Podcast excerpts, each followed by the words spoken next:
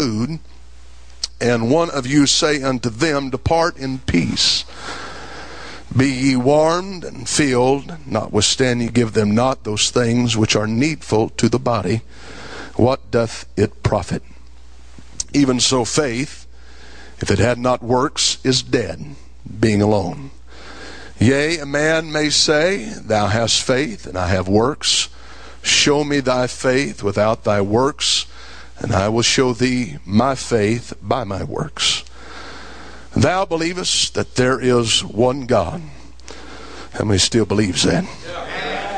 Thou doest well. The devils also believe and tremble. Wilt thou know, O vain man, that faith without works is dead? Was not Abraham our father justified by works when he had offered Isaac his son upon the altar?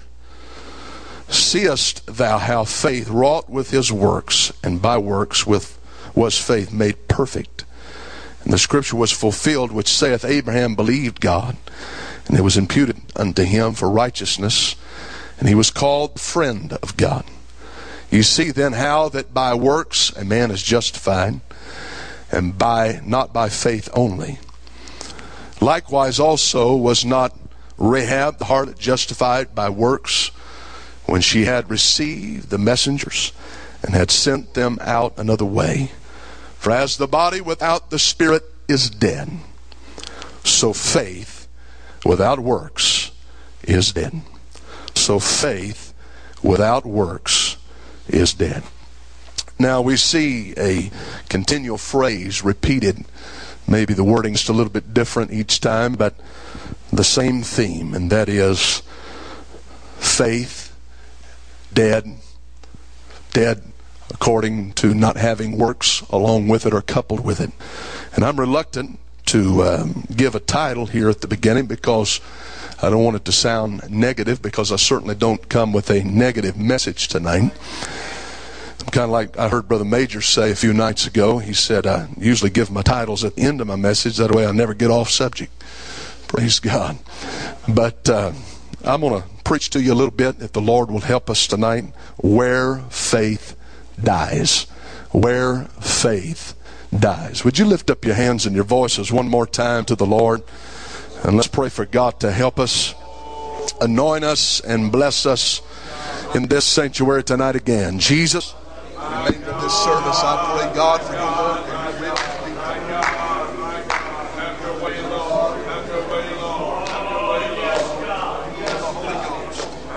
God, we need you. We desire you. We thirst for you. We pray, God, for the help of your Spirit. Amen. Amen. It's good to see Brother Johnson, esteemed elder. I appreciate him very much. A great friend of ours. Clap your hands one more time to the Lord. You may be seated where faith dies. The scripture almost seems to be an oxymoron because it's hard for any of us to accept the terms faith and death in the same sentence.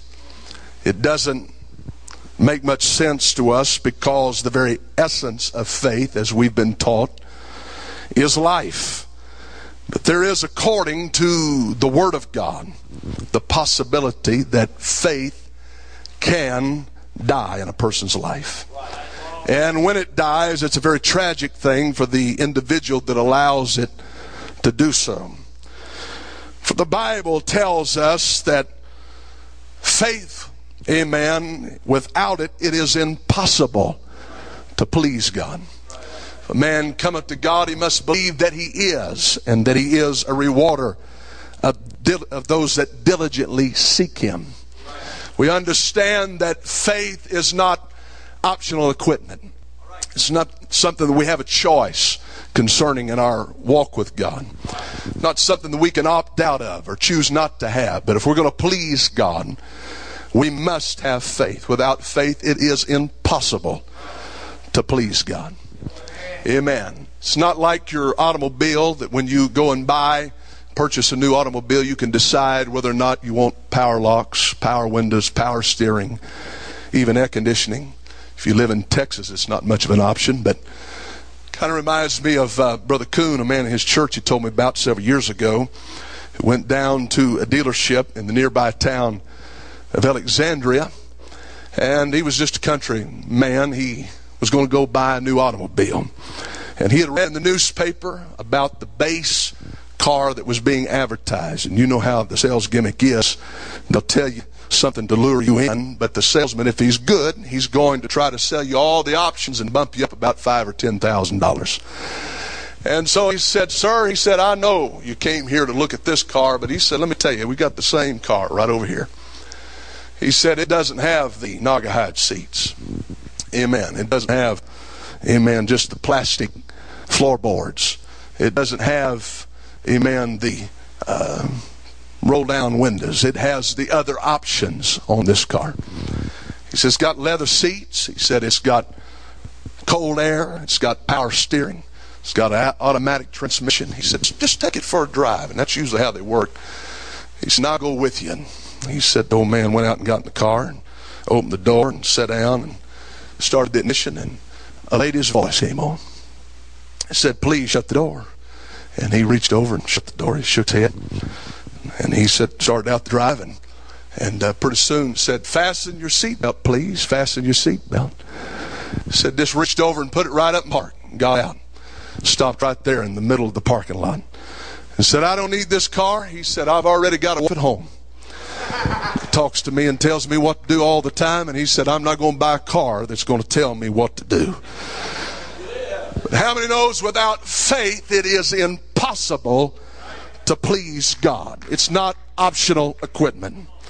Our basic biblical understanding of faith tells us that it is the substance of things hoped for Hebrews 11, and the evidence of things not seen. But it even goes really deeper than that. Our faith is a way of life. It's not just a statement. It's not just a good feeling. But the Bible tells us, it admonishes us that the just shall live by faith. And those of you that have lived for God any period of time at all, know that you walk by faith and by feeling. You don't just pay your tithes because you feel like paying your tithes. You don't just worship God and praise the Lord by feelings, but you do it by faith. Because if you let your feelings dictate to you how you're going to live for God, you're not going to make it very long. Because sooner or later you're going to have to do something that you don't feel like necessarily doing. Somebody says, well, it's hypocritical for me to worship God when I don't feel like worshiping God. No, it's an expression of faith when you worship God. When you sometimes don't feel like worshiping the Lord. The Bible said in Psalms 100 to make a joyful noise unto the Lord. That word make means to manufacture. It means to force into existence. It means to create. Sometimes you don't feel like doing it, uh, but you just got to lift up your voice and do it anyway. You got to praise Him anyhow. You got to magnify Him. I know sometimes we come in, we've been working all day on a Wednesday night. Amen. We're not as eager as we sometimes are to be at church or in the presence of God or to hear the preaching of the word of the Lord. But at those times, we got to lift up our voice and make a joyful noise unto the Lord. Somebody said, Well, I can make a joyful noise if I had joy. But that's not what the Bible said. The Bible tells us to leap for joy. That word for means to get. Don't leap because you got it. In other words, don't worship because you already possess it, but worship to get it. Sometimes you just got to come to the house of God, regardless of how you feel, what's going on, whether the boss has been on your back, what's happening on the job. Amen. And lift your hands in the air, lift your voice to God, and give Him praise, give Him glory, and give Him honor that He deserves. In fact, the mature saint of God understands and realizes early on that if I'm going to live for God, I must deny my feelings at times. Amen. And respond to God in faith. So, based on what James tells us in chapter number two, it is possible for faith to die. This integral part of our relationship with God which the Bible clearly says without it, it is impossible to please Him. Is it possible that that element, faith, could die in our life? And if it is possible for it to die, where does it die? Now, I'm not a theologian, but I think I've identified at least four places in the life of a person, an individual, that, that faith can die. Therefore, it becomes important to us to do whatever we have to do. Amen. To guard it, to protect it in these four areas of our lives and not to allow it to die. First of all, I believe that faith can die in a person's mind. You cannot afford to let faith die in your mind. I want to talk to you about your mind for just a moment. Your mind is that mechanism placed there in creation by God that separates you, I believe, from every other part of His creation. For your mind, in your mind, you have the power to process thoughts. You have the power to perceive. You have the power to feel. You have the power to will. You have the power to make a choice. And this all happens in that unseen mechanism that we call the mind. The Bible said in Romans chapter 12 and verse 2 and be not conformed to this world, but be a transformed by the renewing of your mind, that you may prove what is that good and acceptable and perfect will of God. Amen. Be not conformed to this world. Amen. To this world's ideas, to this world's philosophies, to this world's negativism. Amen. I have a XM in my vehicle, and sometimes I to the word road about is negative. Amen. Be not conformed to this world, but be transformed by the renewing of your mind. Don't let this world shape your attitude. Don't don't let this world limit your thinking. Uh, don't let this world decide how you're going to live your life. The scripture admonishes us not to conform to this world's mentality. Amen. But be transformed by the renewing of your mind. And we, we preach and we teach and we talk a lot about spiritual renewal. And I believe that spiritual renewal is essential, it's important. Amen. And it needs to be practiced often in our life. In fact, I, I just really believe that every time you have the opportunity, you need to receive a renewing of the Holy Ghost. Oh, I don't believe in this one saved, always saved doctrine. I don't believe what you got 30 years ago is still up to date. Amen. It's still going to carry you through at this point in time in your life. But every time you have the opportunity, in fact, every time you come to the house of God, amen, as the Spirit moves upon you, you need to be renewed in the Holy Ghost. You need to talk in tongues again. So, well, it's been six months since I talked in tongues. That's too long. You need to be renewed and refreshed in the Holy Ghost again. Paul told Titus, his son in the gospel, he said, You're going to be saved by the washing of regeneration and renewing. Is that what he said? And renewing of the Holy Ghost. If you're going to be saved, my brother, you're going to have to have a lot of renewing of the Holy Ghost in your life. You're going to have to come to church and say, God, I'm coming just like I did the first time, a wretched sinner to the altar. I repent. I need your blood to cleanse me and atone me. As he said tonight, refresh me again in the Holy Ghost. Let me talk in tongues just like I did the first time because I need a renewing in my life. How many believes in spiritual renewal? Hallelujah, hallelujah, hallelujah. Praise God. But I'm going to tell you something that is just as important that we don't talk about sometimes is a renewing that needs to happen in our minds. Amen. Why is mental renewing or a renewing in the mind so important? I'll tell you why. It's because your mind is the gateway to your soul. That is why that nearly everything as a man that you are tempted with is something that you hear, something that you see, something that you read. Your mind is a gateway to your soul. And it has to be all processed through your mind. And the devil wants to dominate. He wants to manipulate you through your mind.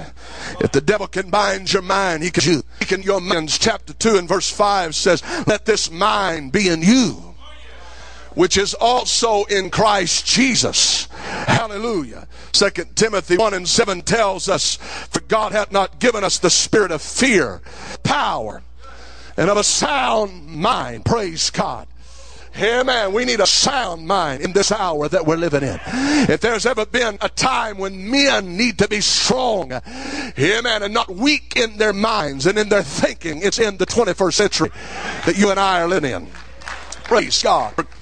Uh, the Word of God tells us that uh, as a man thinketh in his heart, so is he. Amen. Praise God. What, what, whatever you believe and what concept that you have of God in your mind is going to limit you in your faith.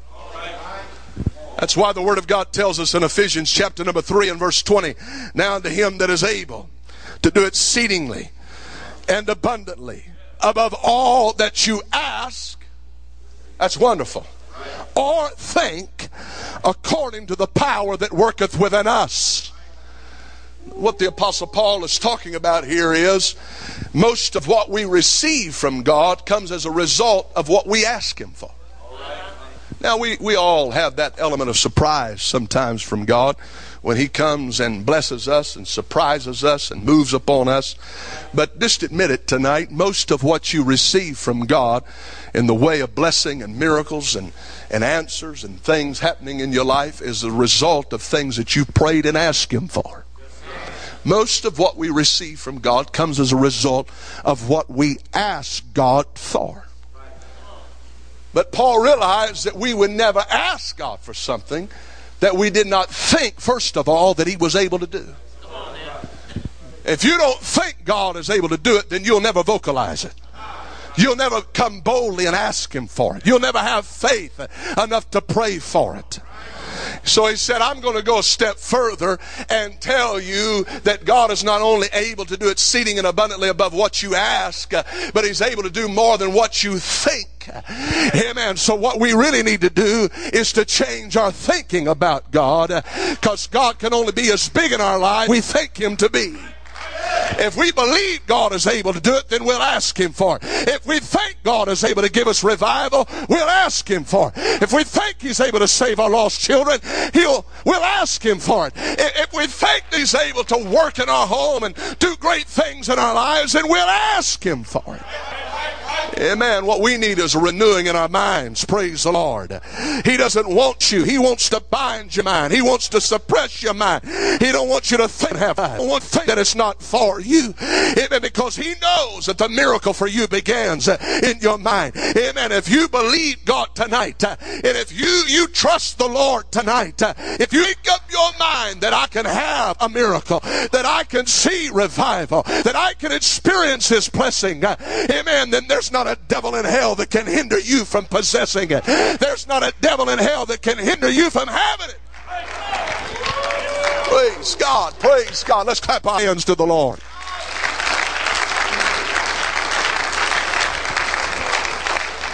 We need to be careful that we don't allow the devil to get dominance in our mind. That's what the Apostle Paul, even in prison, could say, I think myself happy. Hallelujah. It don't matter my conditions. It don't matter what I'm going through. My faith is not limited by what I see or what I feel or even where I'm at. My atmosphere, amen, is not going to keep me back from doing what I know to do. I'm going to think myself happy no matter where I'm at, what I'm going through, what I'm facing in life, no matter what contradicts me, what challenges me. Amen. I'm still going to have happiness uh, because my happiness is not contingent upon my atmosphere. I get a little disturbed with men in our church that, that their worship is always contingent on, on what's going on in their life. But the Bible said to praise Him according to His excellent greatness. Don't praise Him according to how you feel. Don't praise Him according to how you think about it. Uh, amen. But praise Him according to His uh, excellent greatness.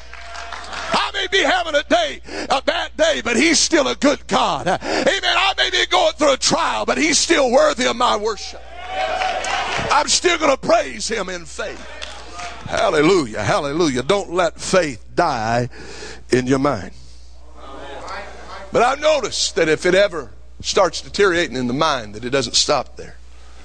Amen. We can't allow faith to die in a, our mouths. I notice that when it progresses from the mind, that it makes its way into a person's mouth, and you can tell it by the things that they're talking about. I don't ever think about people. I've only pastored uh, where I'm at for almost seven years, and uh, before that, evangelized uh, for 10.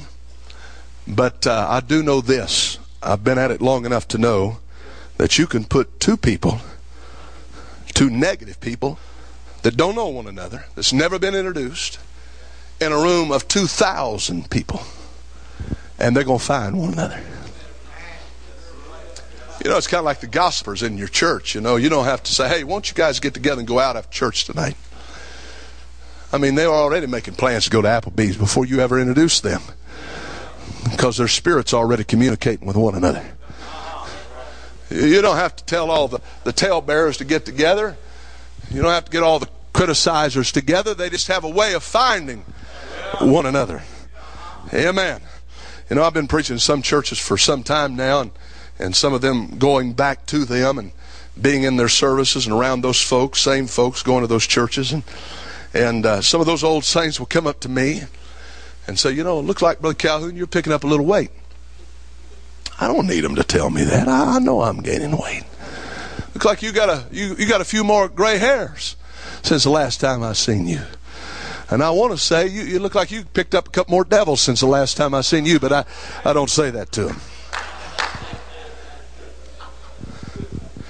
But the, there are people that the only thing that comes out of their mouth is something destructive. Only thing that comes out of their mouth is something critical. Only thing they do is tear down with their words. Preaching for people, evangelizing. I, I had many times people going to build a new church and pastor take you in their office and they would show you the blueprints. They'd lay it out on the desk and they would begin to show us the blueprints. And I have absolutely no build, building acumen whatsoever. I couldn't build a chicken coop. But they, they'd, they'd look at those blueprints and they'd tell you this is where everything's going to be. Amen. And I, I'd go back maybe some years later, and I was even looking around here tonight at all this fancy woodwork and this beautiful sanctuary. And I couldn't build this building. I, I couldn't, I, I, don't even, wouldn't, wouldn't even know where to start to build this beautiful building.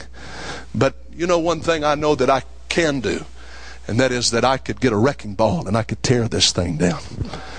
Because it doesn't take much skill, it doesn't take much talent, it doesn't take much ability to destroy something. Amen. It doesn't take an education to run a crowbar. Hallelujah. Our, our, claw hammer and tear something down and destroy something. And that's why the Bible is so strong on the subject of edification.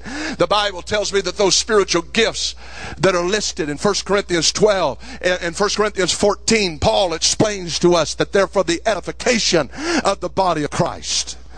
He said, I've given you a ministry, a fivefold ministry in Ephesians chapter 4 that's for the edifying of the body. The Bible talks a lot about edification. I tell you what we need as men in this hour is men that know how to edify one another. Come on, I'll tell you, if you want a good marriage, learn how to edify your wife. Learn how to edify your children if you want them to live for God and be successful in the kingdom of God. If you want a revival church, learn how to be an edifier. Amen. Lift up the ministry. Lift up the man of God. Lift the church. Amen. I go to a good church. Don't talk bad about my church. I, I love my church. That's where God saved me. That's where God keeps me. That's where I receive His word. That's where I get in His presence. That's where I pray. That's where I take my family. Amen. Somebody needs to learn how to edify in the kingdom of God. Edify the body of Christ. Why don't you slip up your hands right now and say, God, I want you to give me a spirit of edification. Hallelujah. Praise God. Come on, there's always something to talk down about. There's always something. Always something to put out. Praise God. Praise God. Bible Bible tells us that there is a language of faith. I'm talking to you about not letting faith die in your mouth. There is a language of faith. Amen. Romans 4 17 tells us that Abraham called those things which be not as though they were. Hallelujah. The Word of God teaches us that the tongue can defile every other member of the body. You know what that you know what that's saying? That's telling you your tongue, your mouth can get your nose broke. Your mouth can get your teeth knocked out. Your tongue can get your eye blacked. And I remember when I was a youngster, my tongue got my seat warmed up more than once. I'm going to tell you, my mama knew how to defile your members, praise God, because I had a smart mouth. Hallelujah. But that's why when you get the Holy Ghost, that God takes that much, most unruly member, the scripture says, of your body. Now we know that tongues is not the Holy Ghost in itself. It is the sign or the evidence that the Holy Ghost has come into a person's life. But when he has dominance over that, he has you. That's what he said. Praise God. We cannot afford to let faith die in our mouth. We need to start speaking things that we want God to do. And I'm not into this blab it and grab it stuff. And I think you know me well enough to know that I, am not talking about the charismatic version of this. But I'm telling you, there's enough down talk. There's enough gossip and backbiting that goes on in apostolic circles. Amen. What we need is some people that can talk about the good things of God, that know how to edify one another, that know how to build up the body of Christ, that know how to talk about revival and, amen, talk about good things of God and talk about the scripture. Amen. There ain't nothing like getting together with some brothers and talking over the word of God and iron sharpeneth iron. Amen. And we learn something and we, we receive something from one another by discussing the good things of God. Don't let faith die in your mind and don't let faith die in your mouth. I noticed that if it ever dies in a mind, and if it ever dies in a person's mouth, it doesn't stop there. Yeah. But it's got a way of progressing, slipping on down to the hands. And this speaks this speaks to us about the principle of release. I had an old preacher tell me one time, he said, You know, in life, he said, you're going to have to learn what to hang on to, and you're going to have to learn what to let go of. He said, Life is like a river, it's like a stream. He said, It's going to bring good things, and there is going to be some bad things. But you're going to learn early what to hold on to and what to let go of. Because you will not be able to embrace what God has for you tomorrow as long as you're holding on to something, some hurt, some offense that happened to you yesterday something long ago in your past that's still festering in your heart. Amen. I'm going to talk to you a little bit here tonight. Is that okay? The Bible tells me that offenses may possibly come. There's an outside chance now, I'm just going to warn you, that offenses should come. Is that what he said? He said they will come. Amen. You just get ready. It's going to happen. Offenses are going to come in your life. It is going to occur at some point in your life.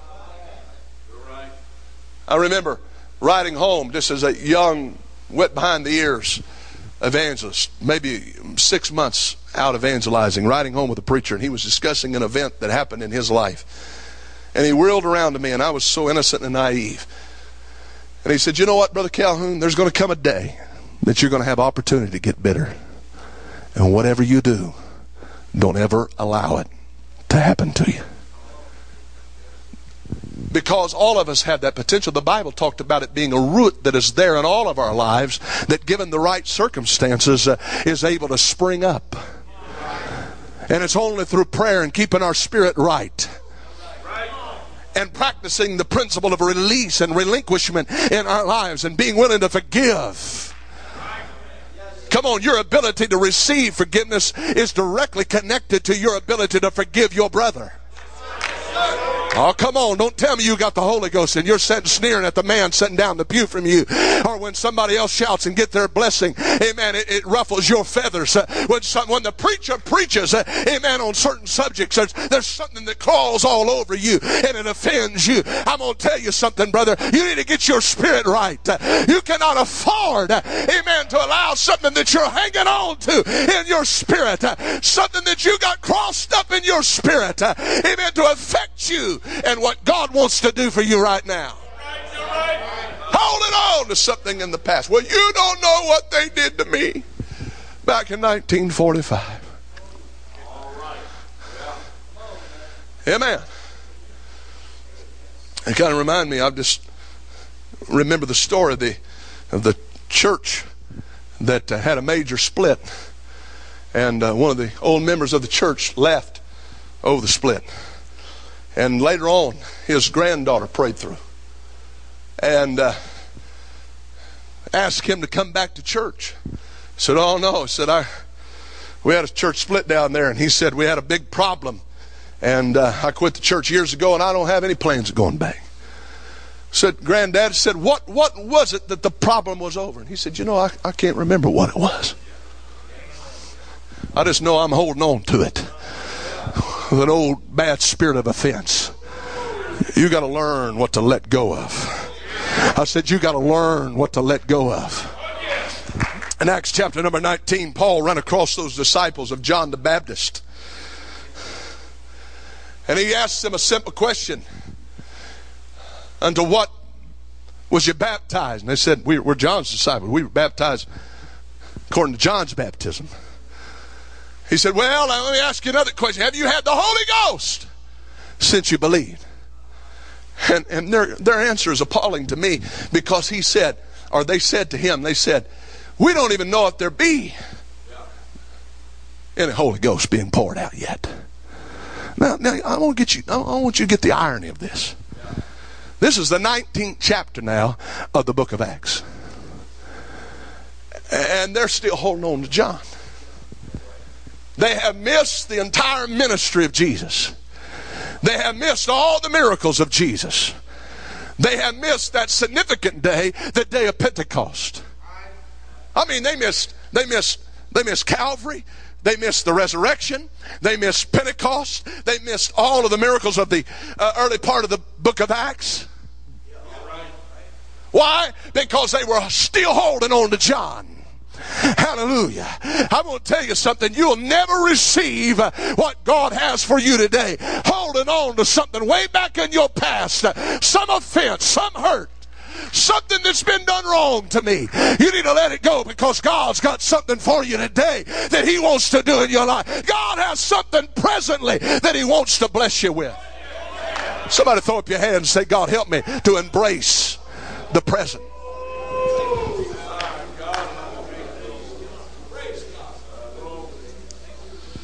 But on the contrary, not only do you got to know what to let go of, it is also necessary in life and as a man that you know what to hold on to. Amen. That you know what to get a bulldog grip on and have tenaciousness about and be willing to stand for and be aggressive about. Come on. There's some things you just can't be limp wristed. There's nothing you can be as a man limp wristed about. But you know what I'm talking about. There, there's some things you cannot be passive about. There's some things you cannot let the devil back you off of. Come on, second or second Samuel chapter 23. The Bible tells me about one of David's mighty men by the name of Eleazar that got involved in a fight and he gripped a hold of a sword so tenaciously and so fervently that he had to pry his fingers away from it. it began to take on the shape of it. Uh, his hand clave, the Bible said, to the sword. And there's a whole lot of people that are willing to just let go and, and, and, and release things. Uh, amen. And cast to the wind things. Uh, and, and just say, that doesn't, that doesn't matter anymore. And that's not important anymore. And that's not a priority anymore. I'm going to tell you when it comes to doctrine, we need some men that are willing to hang on to it. When it comes to the oneness of God, we need some men that are still willing to stand for it uh, and hold on to it. When it comes to Jesus' name baptism, we're, we're still Jesus' name folks around here, aren't we? When it comes to Jesus' name baptism, it's not just a good idea, and it's not just a, a, a something, a, a ritual that we go through. But if your sins are going to be remitted, you need to be baptized in the name of Jesus Christ for the remission of sins. Somebody needs to hold on to the essentiality, the message of the essentiality of the Holy Ghost. It's not just a spare tire. It's not optional equipment. It's not something you can choose not to have or to have, but it's got to be. It's essential. That's the only thing that's going to quicken this mortal body and get you out of here at the great catch catching of the way. Amen. It's the Holy Ghost in your life. Yes, yes. God, my God, my God. Yes, we, we need some men now. We need some men that are still willing to hang on to separation from the world. That are not passive about it. Come on now, it's just men here. Am I, are you going to let me preach this a little bit? That are not going to let their wives talk them out of what they stand for.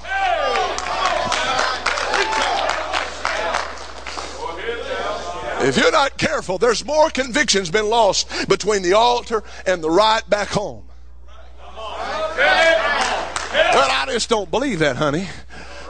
Well, okay. You can do what you want to do. You can wear your skirts wherever you want to wear them. You can cut a little bit off your hair if you want to.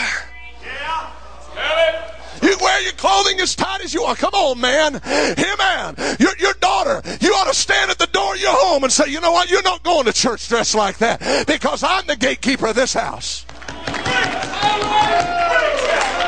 Come on, is this all right? Amen. There needs to be a man in the house that'll stand up and say, We're still holding on to godly principles. We're still hanging on to righteousness and holiness. We're still going to please God in our in our family. We're going to stand with the preacher. Praise the Lord. Hallelujah. Hallelujah. I know it's kind of getting a little suppressed in here right now. Hallelujah. I'm going to tell you it's still the truth. It's time to be the man, brother. I said it's time to stand up. Don't be intimidated. Uh, don't shrink away from it. It's the Word of God. Stand for it if you want to be blessed in your home.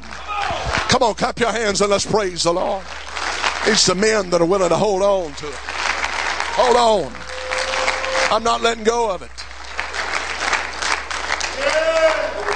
I was preaching. I was preaching this past Wednesday night. Amen. I'm going to tell you this social networking on the internet. I'm going to tell you, you don't need dreams and visions no more. You just get on the internet. You can find everything you need to know about your church. You can get enough preaching material to go for a long time. All kinds of, it's very revelatory, I promise you. Amen. So I was preaching, and I got to looking over there in that scripture in Exodus 14, where the Bible says that the people of God, when they came out, and the Egyptians and Pharaoh, as he had a habit of doing, he changed his mind and began to pursue after them. The world started putting pressure on them. The Egyptians started putting pressure on them and they begin to question what the man of God said. And they become willing to back up on what the man of God had proclaimed to them and what God had said he would do. And Moses said, Stand still in verse 13.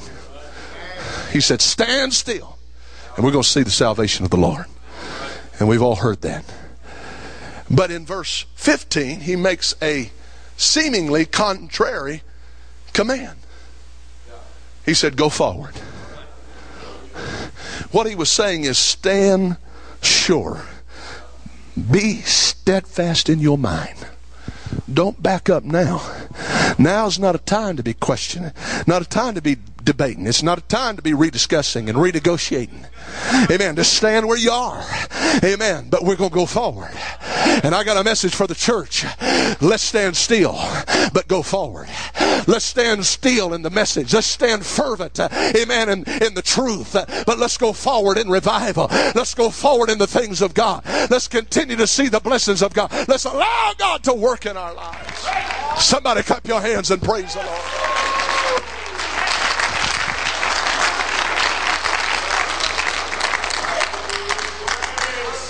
Don't let faith die in your hands. And finally, don't let it die in your feet. Psalms 37 23. The steps of a good man are ordered by the Lord, and he delighteth in his way. Isaiah 40 31 tells us, But they that wait upon the Lord shall renew their strength. They shall mount up with wings as eagles. They shall run and not be weary. They shall walk and not faint. The ultimate movement in your relationship with God, brothers, is not flying and it's not running, but it's merely walking. It's a walk. Everybody wants to fly and everybody likes to run. But at a certain point, you just got to settle in and make up your mind that I'm going to walk with God. I'm going to walk with God. You can't let faith die in your feet. A friend of mine pastoring in Texas has pastored there for many, many, many years. And uh, he had a family in his church that had been with him just about since the time that he had came to pastor there. I think it went to church there in excess of 29, 30 years. And uh, had a boy that they raised in church. And was a good boy. Lived for God. Married in the church. And uh, one afternoon, he was just 27 years old. His mother couldn't get a hold of him. And so she went over to his home and noticed his vehicle was there, knocked on the door, and it didn't answer. So she let herself in and she found this boy. He was dead, 27 years old. And uh, didn't understand it. Wasn't a lot of answers. They had his funeral on Saturday afternoon. He died earlier that week. They had his funeral on Saturday afternoon there in that church that they had faithfully attended for over 29 years. And uh, laid the boy to rest. And uh, the preacher said, We had, of course, church the next Sunday. Came to church and he said, I walked up to give my Bible lesson that morning and I looked over the pulpit and out into the congregation. And he said, There sat the mother and father of that boy in their usual seat. He said, I was so overwhelmed. He said, I just left the pulpit and I walked back to where they were. And he said, You know, you were the last folks that I expected to see today. He said, We just buried your son yesterday. Everybody would have understood. I understand. I, I believe it would have been permissible because of your great loss and the grief that you're going through for you to miss today. I didn't expect to see you in the house of God. But they looked at him with tears running down their cheeks. And they said, Well, Pastor, where else could we go? This is where we raised our boy. This is where we taught him to live for God. And this is where we taught him to bring his troubles, is to the house of God. So we said this morning, if we're grieving and we're hurting, and we got pain in our heart, the only place we know to go is to the house of God. I'm telling you, that's faith in your feet saying, I don't understand. And I'm not making big progress, but I'm just walking with God. And I'm making my way to the house of God.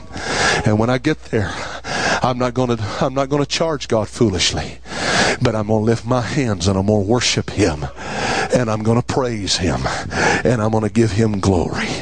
Hallelujah. Would you stand with me right now? Lift up your hands to the Lord. Would you talk to God? Come on.